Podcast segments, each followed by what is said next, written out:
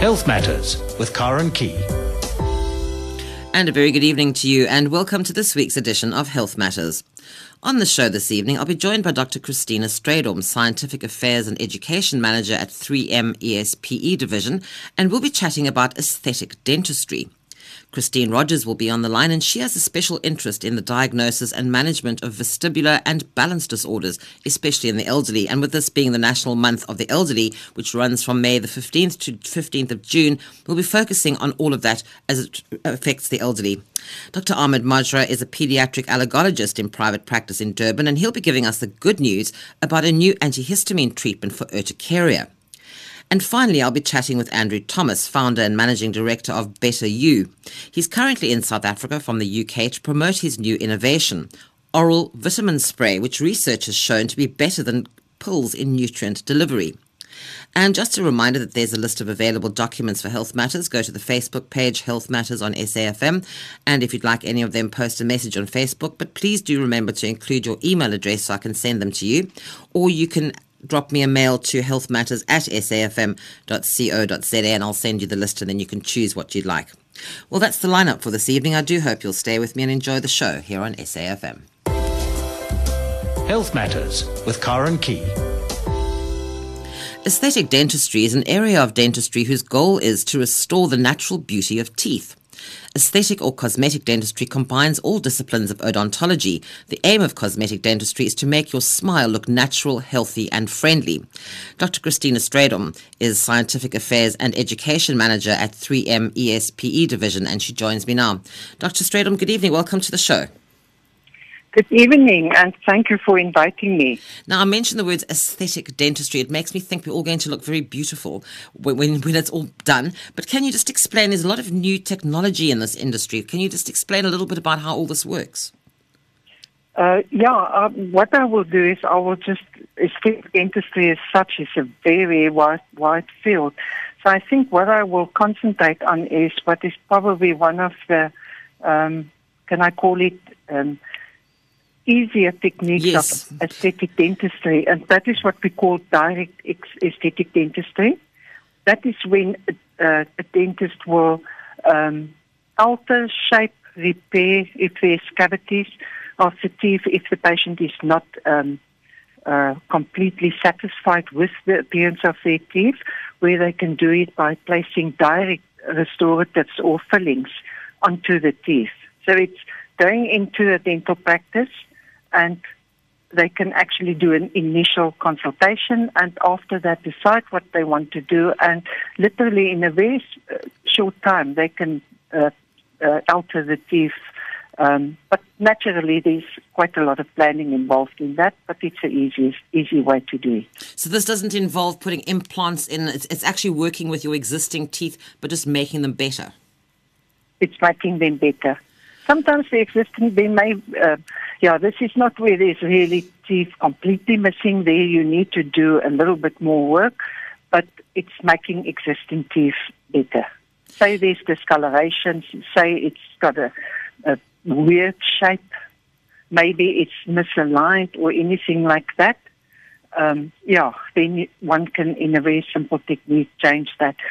Saying that, it can be very simple. It can also be more involved. Sometimes you may need to move some of the teeth with orthodontics or anything like that. So it can get more involved, but still fairly simple and straightforward work.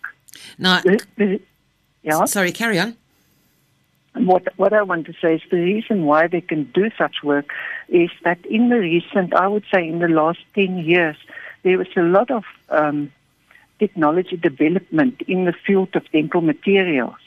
And what they can actually do due to technologies like nano filler technology and that they can make materials with um, the opacity of dentine. Because remember teeth is not just those white things that is in your mouth uh, that sits in your mouth a tooth has dentine on the inside that's completely opaque and it's surrounded by enamel which is totally translucent and if you look at the color of the teeth, there's different things involved in the color of the teeth, how it reflects light, everything like that. So what technology can give us is materials that mimics dentine these materials that mimic, mimics enamel. So what the dentist can do is he can directly build up the teeth to be more natural. Gosh, there's a lot more that we can do now than we've ever been able to do before. And currently, 3M has uh, one of the world's leaders in aesthetic dentistry, Dr. Marcus Vargas, is in the country to speak to the dentist, the professionals here in, in South Africa. Yes, that's correct. We actually, at the moment, just finished uh, one of his training lectures in Cape Town, and he spoke about this direct dental techniques. Most of his lecture centered around that because even in this technique, one can do it in a very simple uh, and more cost cost effective way, or you can do it still very cost effective, but because it's a more complex technique, you can do it with multiple shades.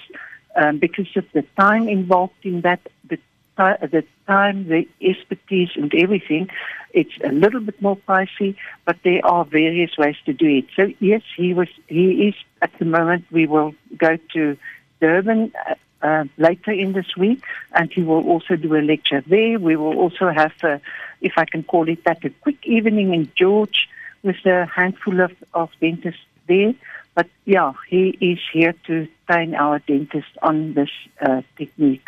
Saying that, there is already, because I've just mentioned that this, this materials and these techniques has been around for a long time, so there are already a I would say a lot of dentists in South Africa who are practicing these techniques. It's just that, you know, you can always learn something. Now, these these th- procedures that we have done, if we come and have some of this restorative work done, is this a permanent fix, or would we have to go back again later, or how does that actually work? Ah, that depends on how well it was done.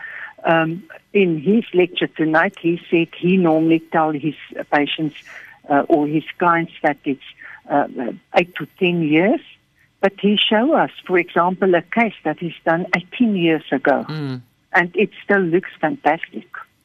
Now, Dr. Strydom, as a dentist yourself, I need some advice from you. How do we look after our teeth that we don't need to get to that point where we have to go and get our teeth restored?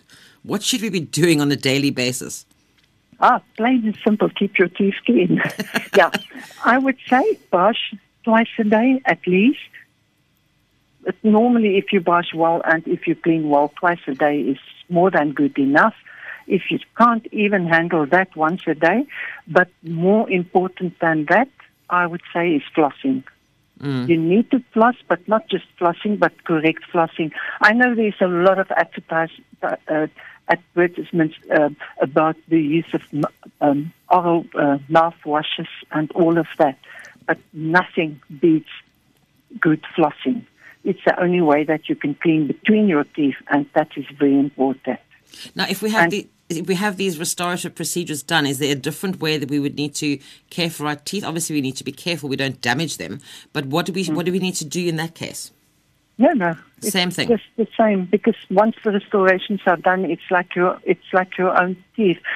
Uh, the only important thing there is, especially um, uh, when one has bad habits. Let's say you know, women often open hair grips. Oh, yes, on their teeth. teeth to put it in their hair. Or you get people who chew ice. Now, bad habits like that, you cannot go on with bad habits like that once you have this restorations done because you may get small chips in them or something. But apart from that, you can eat. I mean, if you want to eat a, a chop, I mean, we're after all in South Africa. Yes. If if you want to bite off a chop or eat something else like apples or eat corn from the cob or that, that's not a problem. But one shouldn't have uh, continue with bad habits. The other thing you can't do in the care of your teeth is I know bleaching is very popular mm. and I know some people do all sorts of over the uh, counter uh, bleaching or that.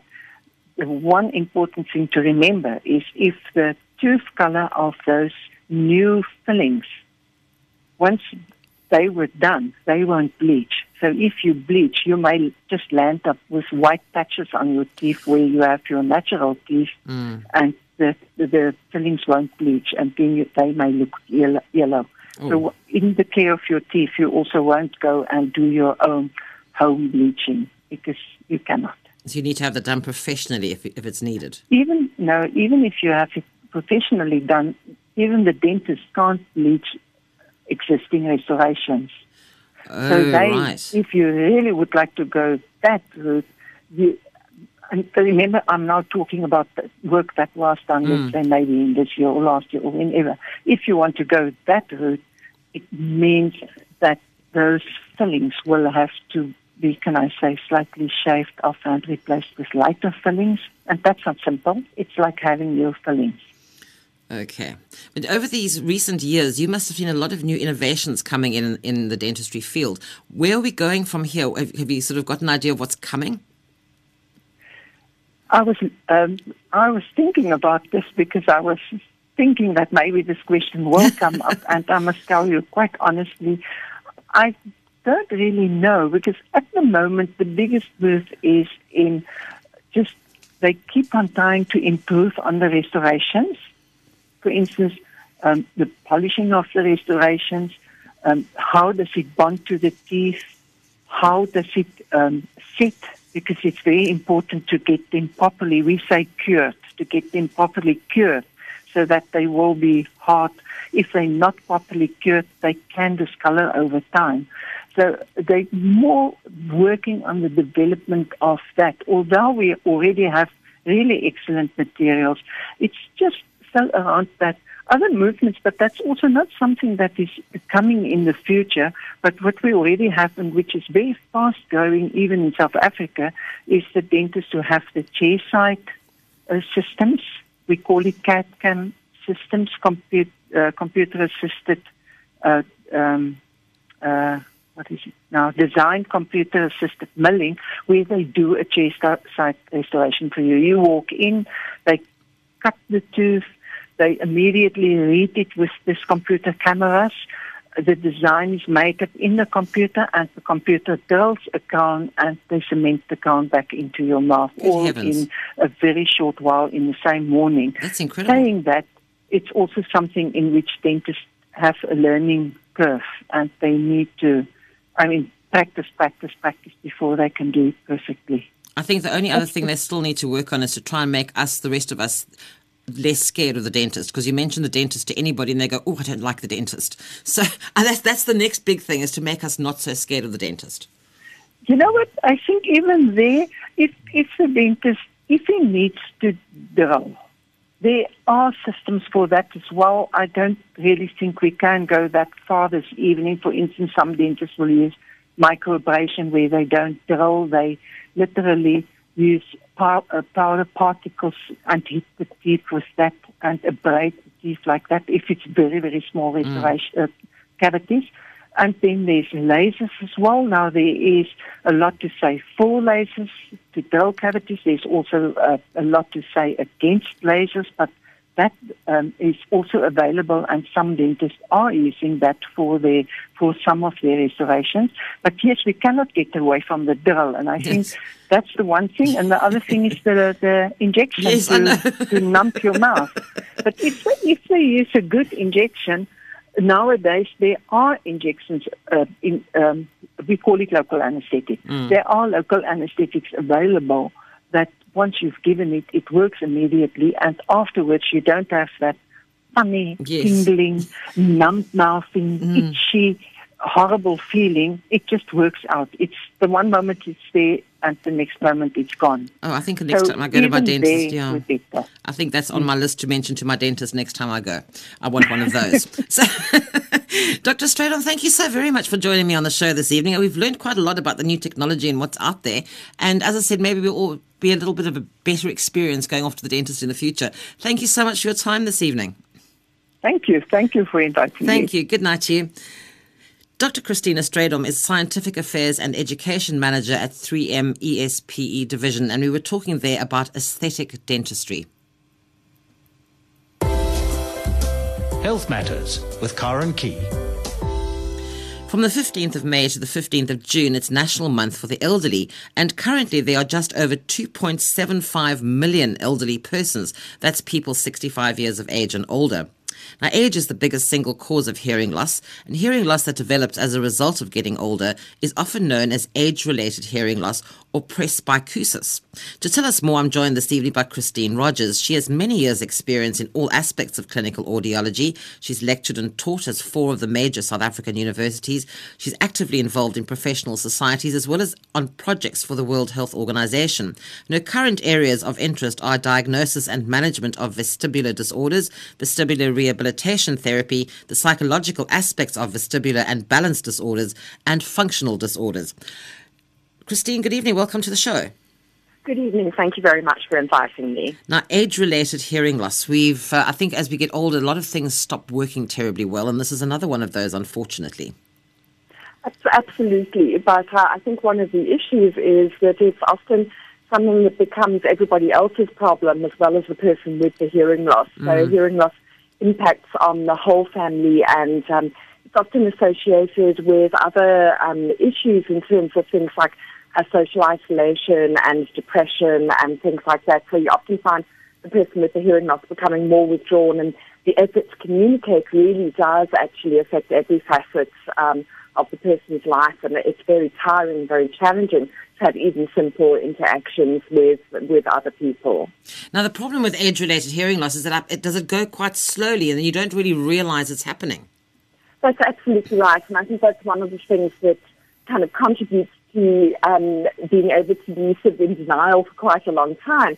And um, often, you know, when it gets to the point of needing to do something about it, um, often, for example, psychologically young as they used to be, and so the change that is required in order to improve communication and listening behaviors again becomes quite an effort. So often people do leave it a very long time, and it, it gets to almost kind of uh, critical mass by the time they actually come to the audiologist.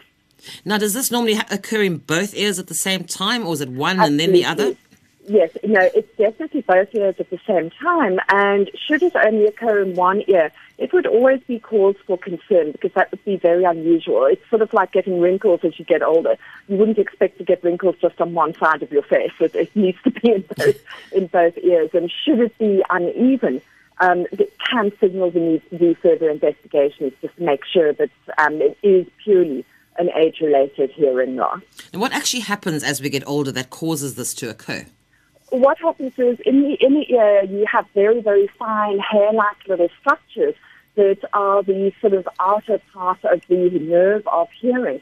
And gradually they just get affected by wear and tear and they just, you just lose volume in terms of the number of hair cells, and this loss can be accelerated by things like genetic predisposition, use of certain medication, and of course noise. So you often find that men have slightly worse hearing loss for their age than women of their um, of the same age category because they've often been exposed to noise in terms of um, industrial applications of noise, military service, and that kind of thing. So and other also issues like smoking and things like that can also accelerate this wear and tear process because the inner ear is very dependent on oxygen, and so good oxygen supply is really important to keep everything ticking over.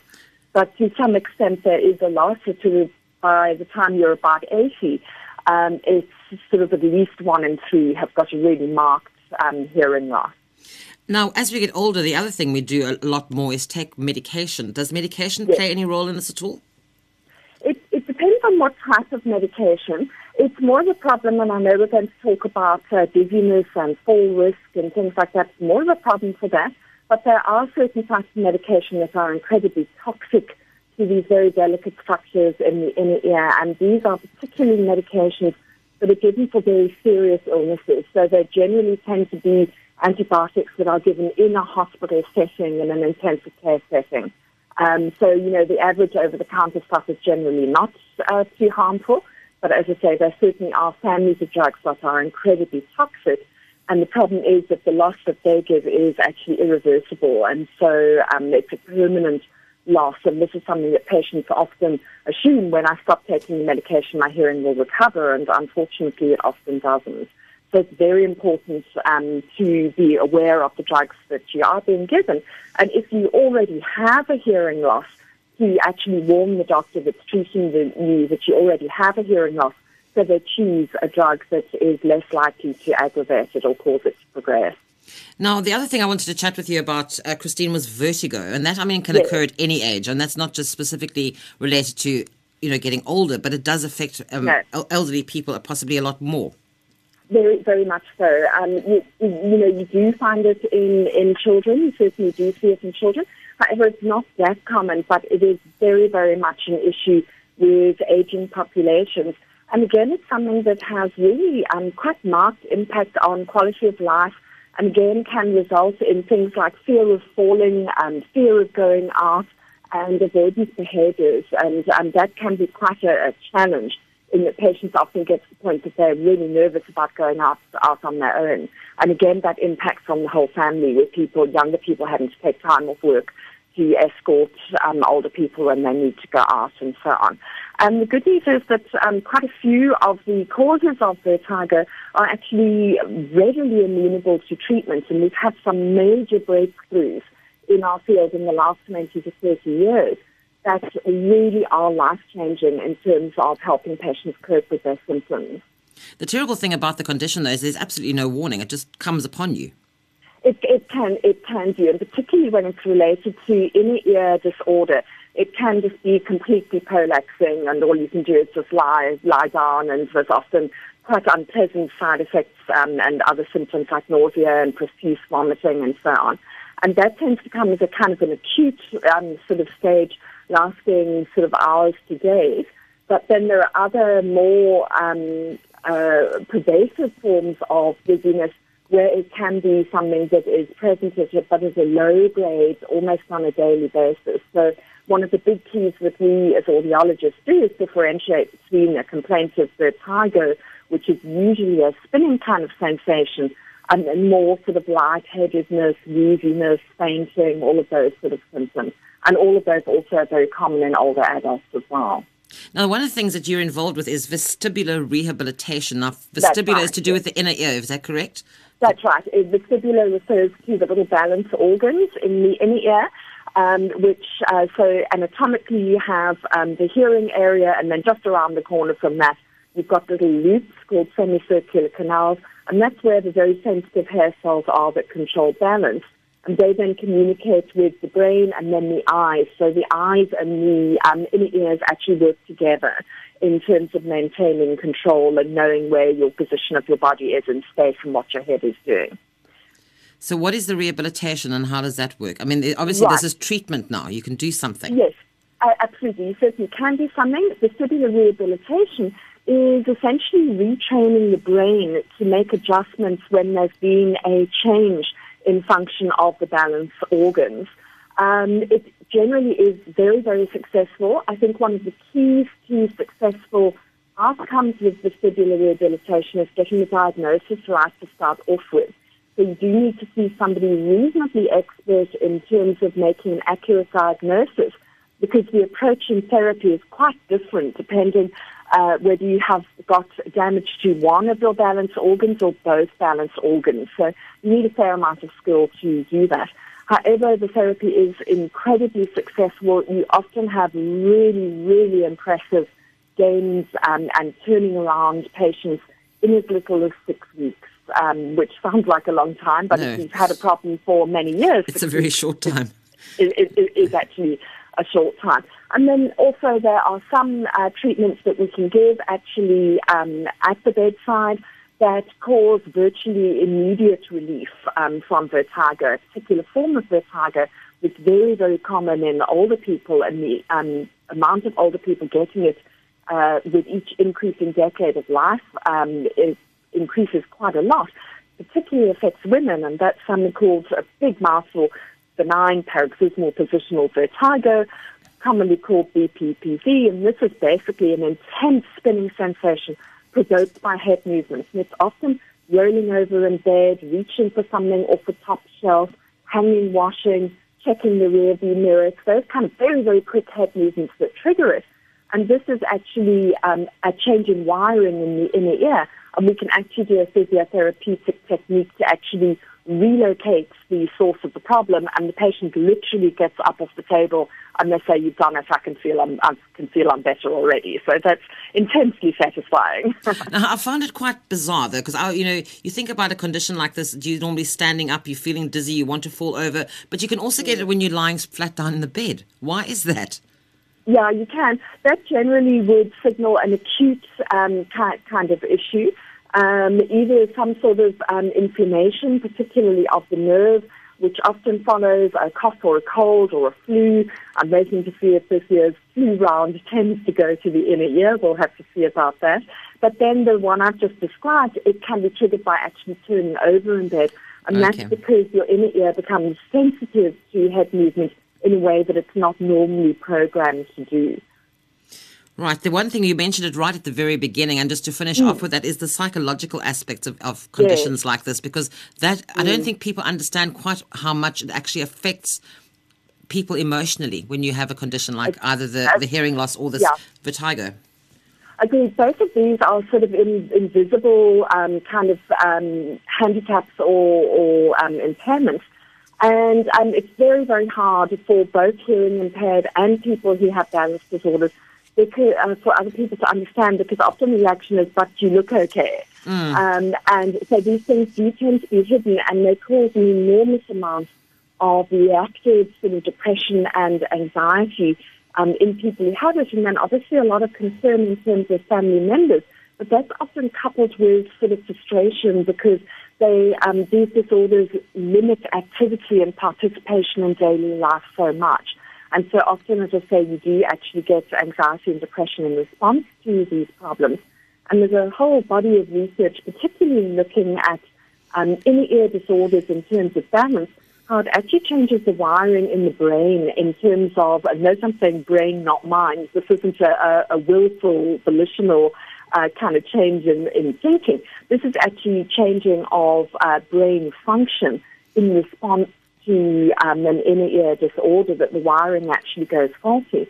So it's really important that we identify psychological issues in our busy patients and respond to them. And again, there's incredibly effective um, therapy that can work in conjunction with the vestibular rehabilitation therapy to push um, overall improvements. And again, incredibly successful. But again, it needs to be identified um, sensitively and managed well. And often it's not the most apparent thing when there's these huge amounts of very impressive symptoms, you know, the limb is spinning, the nausea, the vomiting, all the rest of it, that often settles within a couple of days or weeks, and then you get this sort of anxiety and depression slowly, slowly building up.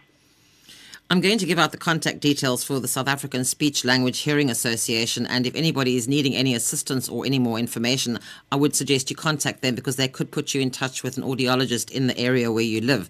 And, you know, it's a case of if something like this is happening to somebody in your family or possibly to you, don't leave it because there are treatments mm. available and it could help to make your life a whole lot better.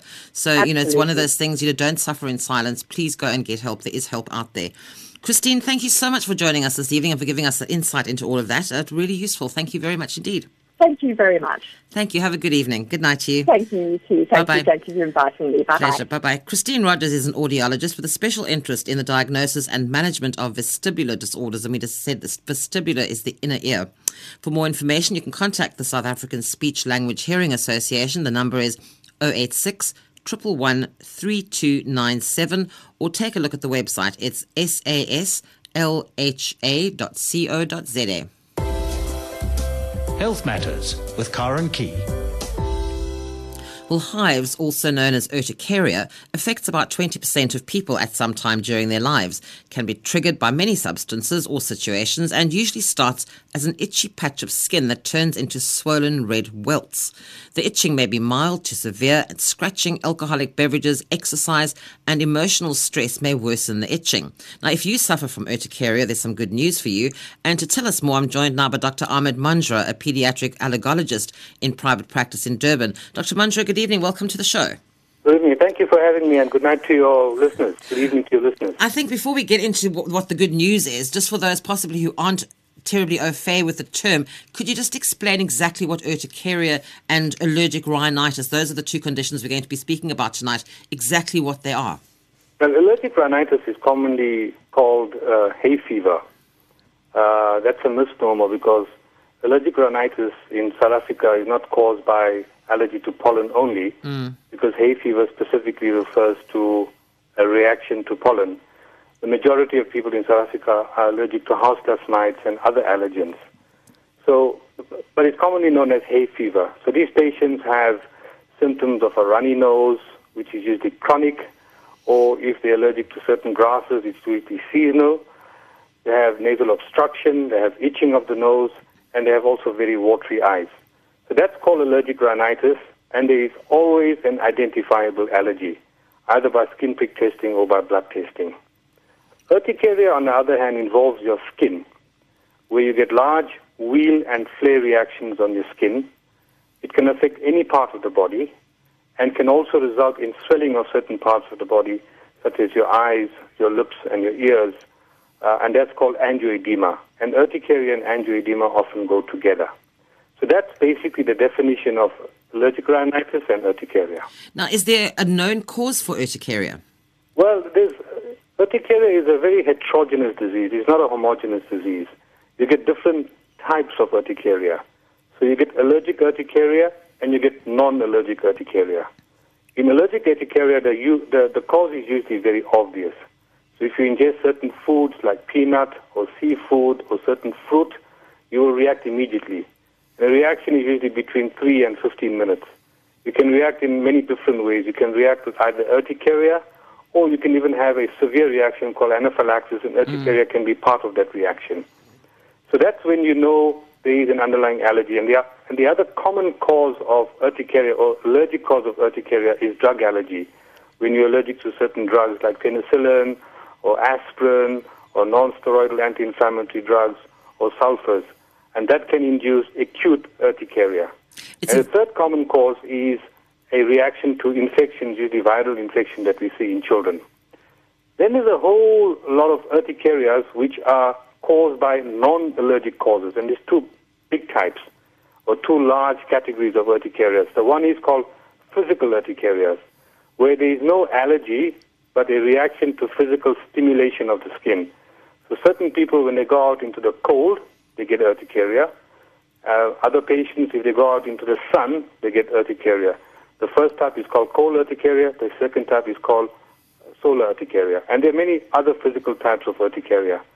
And then there's a large category of urticaria that we don't know the cause. It's an unidentifiable cause, and we call it chronic spontaneous urticaria. These are patients who have urticaria for more than six weeks. They have it continuously or intermittently, and it can go on for many, many years. In most of these patients, about 60 to 70 percent of patients, we don't find an identifiable cause, uh, despite extensive tests. It's a very debilitating condition, though. I mean, it affects the quality of life quite severely. Yes, certainly. I mean, they've done many studies and they compared the impairment of quality of life with in patients with urticaria compared to other disorders. And certainly the impairment of quality of life with urticaria ranks very, very high compared to many other disorders. It affects your social um, uh, uh, uh, experiences. You can't go out to, uh, you know, socialize because you often get swelling of the face and you get urticaria lesions of the face. You're embarrassed to go out. Uh, it affects your sleep in particular because it's a very, very pruritic condition. It's very, very itchy, and patients can't sleep at night. And that's the biggest problem that these patients have, lack of sleep, because of the severe itching that's associated with urticaria. So yes, certainly it affects the quality of life very, very significantly. It can be debilitating. Now, I mentioned that there was good news for people that suffer from urticaria. There's a new drug on the market. It's an, a, is it a PAF inhibiting antihistamine, dual acting? Yeah, well, there are many drugs that can be used to treat urticaria, and this is not the only one, but it's mm. a newer drug. And being newer, it's, it's usually better and also has a better side effect profile. So the usual way of treating urticaria is to use antihistamines. Now, there are two broad categories of antihistamines. You get sedating antihistamines and you get non-sedating antihistamines. The sedating antihistamines are the very commonly one used, but people often get side effects. They, they, they, they, you know, they feel very sleepy, they get constipation, they can get dry mouth and urinary retention. So we generally use non-sedating antihistamines so that patients can get on with their lives. They can take the medicines and continue working. And there are many, many different non-sedating antihistamines, and I'm not sure if I can mention them on your show. But things like loratadine, cetirizine, desloratadine, these are pharmacological names. If you want, I can give you trade names as well. No, those are fine. Uh, rupa- uh, uh, rupatadine is the latest one, and the advantage of it is that it's slightly more potent than the other antihistamines, but it also has an antiplatelet factor uh, activity, which is also a significant mediator that's involved in the pathophysiology of urticaria. What does it mean that it has an antiplatelet factor? Well, platelet is a is a is a platelet activating factor. Is a mediator that aggravates urticaria, so it makes urticaria worse. And rupatadine is anti-PAF or anti-platelet activating factor. So it's not only an antihistamine, but it also blocks the other mediators that are produced um, in patients with urticaria. Now, is this something like this new medication that's out now? Would there be people that it would be recommended for them not to take something like this? Sorry, I don't understand the Well, no, if people, if you're suffering from some other condition possibly, and this new drug is available, and you think, oh, okay, gosh, this is going to help you, Okay, are no, there it's a- anyone? It's a very safe drug, and, and, and there's very uh, few um, cross reactions with other drugs because it's not metabolized by the liver. So, so, so, so one can safely use this drug in conjunction with any other drug. It's a very, very safe drug to use. And in that aspect, it's also very unique compared to some of the other antihistamines, which you have to use with caution when, you, when you're using other drugs. And what about children? Because they, they must really suffer. If children suffering from urticaria, it must be awful for them.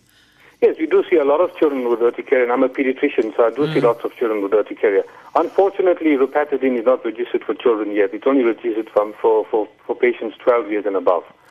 So we don't have a syrup form, and, in, and, and, and- one can't use it in, in, in young children because we don't have registration in this country. So, what, what do you children, parents who are listening to this, will have children with urticaria? Well, there are lots of other medicines that we can use which are equally effective in patients with urticaria. So there are many, many other alternatives available. And is this something that it's one of those things that will never be cured, just treated? Well, the usual uh, lifespan, the prognosis in these patients is that urticaria, uh, patients that have chronic urticaria, it can last for between three and five years. And So it's not necessarily lifelong. 80% of patients who have chronic urticaria will have it for between three and five years. So there are still 20% that can go on having it for longer than that. is this something that could possibly be genetic? No, urticaria is not genetic. It doesn't run in families. It's something that occurs spontaneously, and we're not sure why. We don't understand why. In some patients, there's an autoimmune basis for it. So for some reason, the immune system starts reacting against the body. Um, so it's autoimmune. Your, your immune system reacts against yourself, and in this case, produces antibodies against your skin. So that's, that's, that's a mechanism in some patients, but in a large majority of patients, we don't really know the cause of chronic urticaria. Now, something like this rupatadine, as you mentioned, obviously that's not the trade. That's just the, the not that's not the actual that's trade the name. That's the, pharmacological name. right. Rupatadine is a pharmacological name. How easy is this to ask, to to get hold of now? Is this via script or can you get it Oh, over you the can buy it counter? off the counter. It's Schedule 2.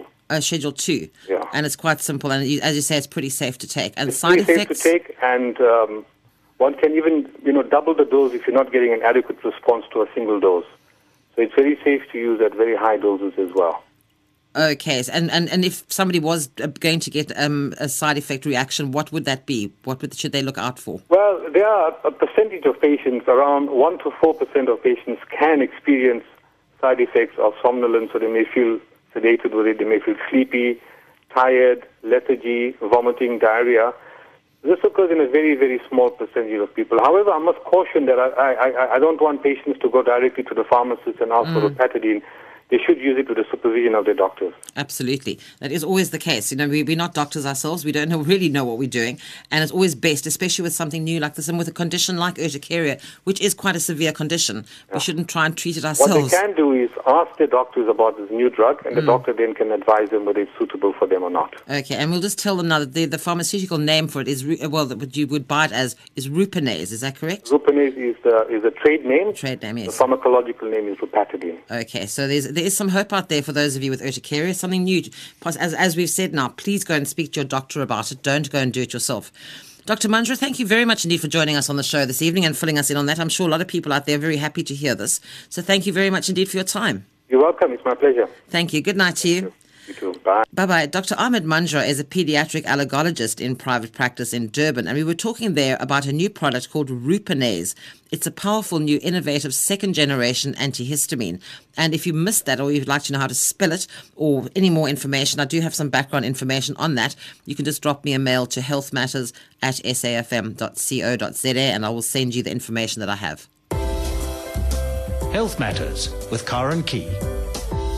Well, a new way of ingesting vitamins by spraying them under the tongue has been shown by research to be more effective in delivering nutrients to the body than by pills or capsules. Andrew Thomas, founder of UK based health company BetterYou, is currently in South Africa to promote his oral sprays and he joins me now. Andrew, good evening. Welcome to the show and welcome to South Africa. Well, thank you very much indeed. It's lovely to be here. Before we get into the actual uh, vitamin sprays, I have to congratulate you. You were voted the UK's Small Business Entrepreneur of 2014. How did you manage that? Well, it's, although it, it, you know, everybody thinks that an entrepreneur is someone who uh, is is is, is um, on their own and, and they're, they're, they're striving through business with with uh, no one around them. But I've got a very very good team of like-minded people, so I'm very very fortunate. In fact, um, earlier in 2014, I was voted Micro Entrepreneur of the Year. Um, by Citibank. So, so I think it just shows how quickly a, a company can grow. So now we're small business entrepreneur of the year. Well. Well, what does it be next year? Big business. Well, yeah, well, maybe medium. medium. Oh, oh, oh. big if South Africa works very well for us. Oh, good. Now, this your natural health company, BetterYou, it's been described as pioneering and innovative. Tell me a little bit about the innovations that have made the company so successful. Well, um, BetterYou specialises in the uh, nutrients, or the vitamins and minerals that have been either increasingly omitted or simply lost through our changing and dramatically changing diet and lifestyle. And we talk about diet and lifestyle. So it's not just really what we eat, it's always also how we live our life. Um, and so we concentrate on those nutrients that have been omitted, and we focus on them, and we develop products that are as bioavailable as we can possibly make them, and delivered in a way that actually delivers them far faster and more efficiently than anything else on the marketplace. Now, how different is your vitamin mouth spray or vitamin spray that you spray under the tongue now? Mm. How, how different is that to popping a pill? Well, um, uh, digestively, we're all dramatically different. So you and I would digest um, a tablet very differently. Um, you actually digest a tablet differently in different times of the day, and also how uh, how um, well you are as well. Um, there's a number of uh, of illnesses. We all know people with colitis or celiac disease mm. uh, or Crohn's disease who can really struggle to to digest effectively. But um, our production of uh, of you know stomach acid uh, is also dramatically impaired. And there's certain drugs on the marketplace, um, a number of diabetes drugs. I, am uh, an asthmatic myself, so I've been on a number of um, steroid-based inhalers for a long period of time until I, I, I managed to stop them about eight years ago. Uh, and all these drugs um, and antacids as well will impede our ability to digest nutrients from food, but uh, more importantly, um, impede our ability to digest nutrients from, uh, from, from tablets. So the fastest way of getting certain um, active ingredients into the, the bloodstream is either through lungs, which is why smoking is so addictive, um, the nasal cavity, which is a little bit intrusive and slightly uncomfortable, or a wonderful route is sublingually, which is basically the sub, under, and lingual, the tongue. So uh, basically into the mouth. The mouth has a, an amazing uh, effect because it's a very, very soft, absorbent tissue and it has a rich vascular system directly underneath the skin. So you can deliver active ingredients very, very quickly, uh, and it's very, very convenient. Could I ask you about the research? There must have been research to back sublingual vitamin sprays, and if so, what did the research find? Yeah, no. Um, so we have uh, an affiliation in the United Kingdom with a number of universities, but one in particular is Cardiff University, and there's a, a great uh, professor there called Dr. Charles Hines, uh, uh, um, and he uh, he basically has done research looking at how well absorbed certain nutrients are through the mucosal membrane, so the membrane in the mouth. Um, and you know, one of our sprays, vitamin D spray, um, which actually you um, you absorb through our skin's exposure to um, UVB radiation the sun. Um, the vitamin D is very very well absorbed through the mucosal membrane in the mouth. In fact, there was a, a trial uh, by a laboratory in India called um, called Epicare, and it was done in 2013.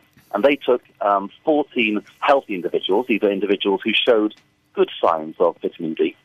and 14 unhealthy individuals. And these were individuals who showed signs of, of low levels of vitamin D, so vitamin D deficiency. And when compared with 1,000 international units tablet and 1,000 international units of our spray, the healthy individuals increased their vitamin D absorption by 167%, and the unhealthy individuals, so the ones who showed signs of vitamin D deficiency, increased their level of absorption by 223%. Sure. That's a dramatic increase. Um, so this is a very, very, very effective, very fast way of getting vitamins um, into the body. In fact, um, uh, we have a vitamin B12 spray as well, and B12 is a very difficult vitamin to absorb um, in, in, the gut because it's a large molecule. Uh, it, it's found in red meats, offal. So those with restricted diets, you know, vegetarians, vegans, will certainly not have it uh, given to them at all. Um, but as I said, most of us who think we do have um, a, decent diet will also find it difficult because of the, the digestive efficiency that we're all developing now. And so by um, uh, uh applying B12 through the mouth is a fantastic way of, of, of, um, of guaranteeing supplementation. And I think that's one of the things that, that, that we pride ourselves on um, because of the research that we've done. And we're a small new company, so we have to do this research. We can't just rely on our brand identity that everybody knows us. No one knows us, and we understand that. So it's all about research. Um, and, and we can guarantee a level of absorption that you simply can't with a tablet. Now you mentioned the B12 and the vitamin D. What other products are you are you promoting at, at on, you know, so, sublingual um, sprays?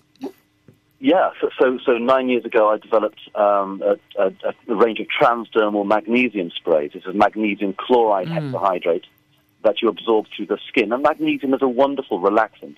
So it, it, it relaxes muscles, but also helps calcium to become soluble. And basically, calcium um, in any Western diet has a, has a high level compared to, to our traditional diets. Um, and large levels of calcium undissolved is actually a danger. We need calcium to strengthen bones and bone density. But undissolved calcium is basically insoluble and settled in soft tissue around joints, in muscles, and as cholesterol plaque in arteries. And so the magnesium is a wonderful way of breaking down that calcium, allowing the calcium to enter the bone and relaxing muscles. Basically, calcium makes muscles contract, and magnesium allows muscles to relax. So there basically is no relaxation without um, a, a, a, good level of magnesium and we um, uh, we produce magnesium in flake form, and it's a very very pure form. Um, we we actually mine it in northern Holland, and it's it's in effect evaporated seawater. And when you evaporate seawater, a number of salts emerge. The first salt you get is sodium chloride, normal table salt, which is very stable. But if you keep on evaporating the water out of that table salt, you then get magnesium sulfate, also known as Epsom salt. But if you keep on evaporating the water thereafter, you end up with a salt called bischofite or magnesium chloride hexahydrate. It's the most pure natural form of magnesium. Um, it's incredibly well absorbed and perfectly well retained by the body. Um, and that was really what I started the company with. Um, uh, being an asthmatic, I had typically Western diet for me, high level of calcium, high dairy, low level of magnesium, magnesium dark greens, um, whole grains, nuts, berries, and so by replacing the calcium with magnesium, I was able to give my body some mineral equilibrium. Um, and as I say, uh, for the last eight years, I've been off my steroid inhalers. So as a straw pull of one, it's helped me. But it was really my, my work with Cardiff University looking at the absorption of magnesium when actually uh, Charles uh, uh suggested that we looked at the sublingual route as an alternative for certain other vitamin supplementations. And so that was a very, very exciting discovery for us. Now, you operate, excuse me, in a very overtraded market, the vitamin and supplement industry. How do you actually manage to stand out in that world? Uh, that's, a, a, very good question, actually. Very good question. Um, it, it, it does seem um, overtraded. It seems like there's an awful lot of choice out there. The thing is um, that the vitamin market has been um, has been has been uh, has seen a lot of products enter it, but not a lot lot of innovation.